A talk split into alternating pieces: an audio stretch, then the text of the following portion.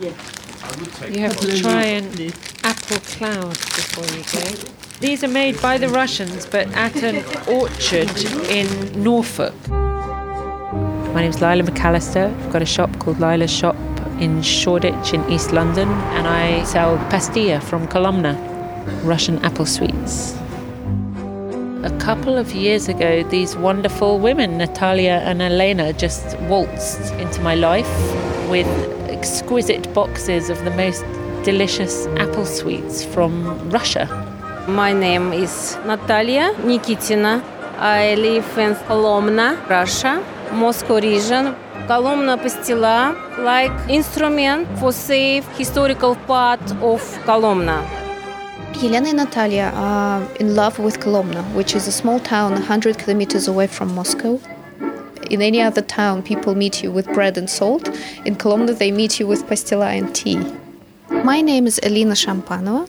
I'm helping Elena Dmitrieva and Natalia Nikitina to bring their ideas to the UK. Kolomna is full of heritage sites dating back to 11th 12th century which unfortunately are neglected or in a very bad state Elena and Natalia thought that it would be nice to do something to preserve the cultural heritage for future generations. So they started researching and they found the recipe of pastila. It's apple puree. You bake the apples first and then you mash them while hot and you add different berries for different flavorings, a bit of sugar, the whites of the egg, and you whisk them, put it in the oven to dry at a very low temperature. They cooked this recipe at a home kitchen and people loved it. And they said, oh, it's nice to taste the flavors that our previous generations have tasted. That gave Elena and Natalia the idea to create this Museum of Forgotten Taste, where they would work with intangible cultural heritage tastes, manner of speech, sounds, songs, rituals, and customs. Everything that you can't touch but you can experience. It's like a living museum. You immediately find yourself surrounded by customized characters from 19th century, which treat you as if you're a guest to their house. You're taken into a room with tea and different types of pastila to try. There's a story to each variety. And so, through the stories, which happen around you because the actors reenact them, you can hear the sounds and feel the tastes that Leo Tolstoy, Dostoevsky, or Catherine the Great used to taste. We had a person working for Elena and Natalia who had friends in the UK. One person came up to them and said, You know, my dad has an apple orchard in Norfolk. They decided to form a company together to take the traditional Russian recipe, but then to use local apples to create this delicacy here.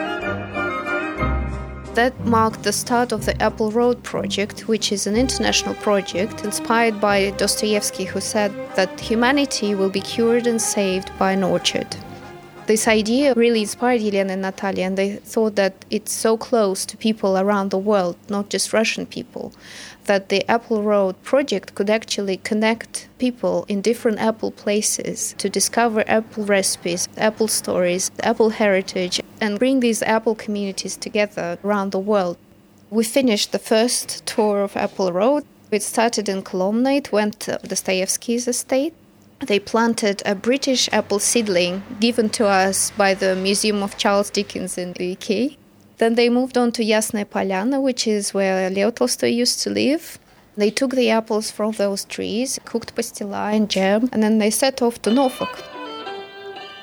They brought all these tastes from Russia to Norfolk people to take part in the Apple Weekend of September. People could learn the stories of the Apple Road and taste the tastes of the previous stops, but also it was the launch of the local taste. We then came here to London and we did an event at Leila's shop.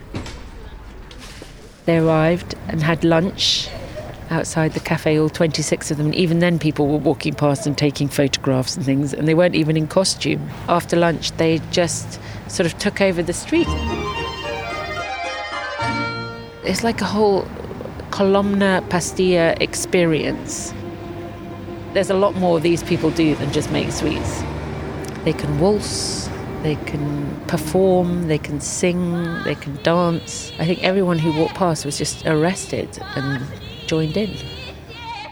There's not that many projects in Russia that are so unselfish and give away so much to the community. They really do a lot for preserving the cultural heritage, which everyone can be proud of. When I work with them, I'm proud to be Russian.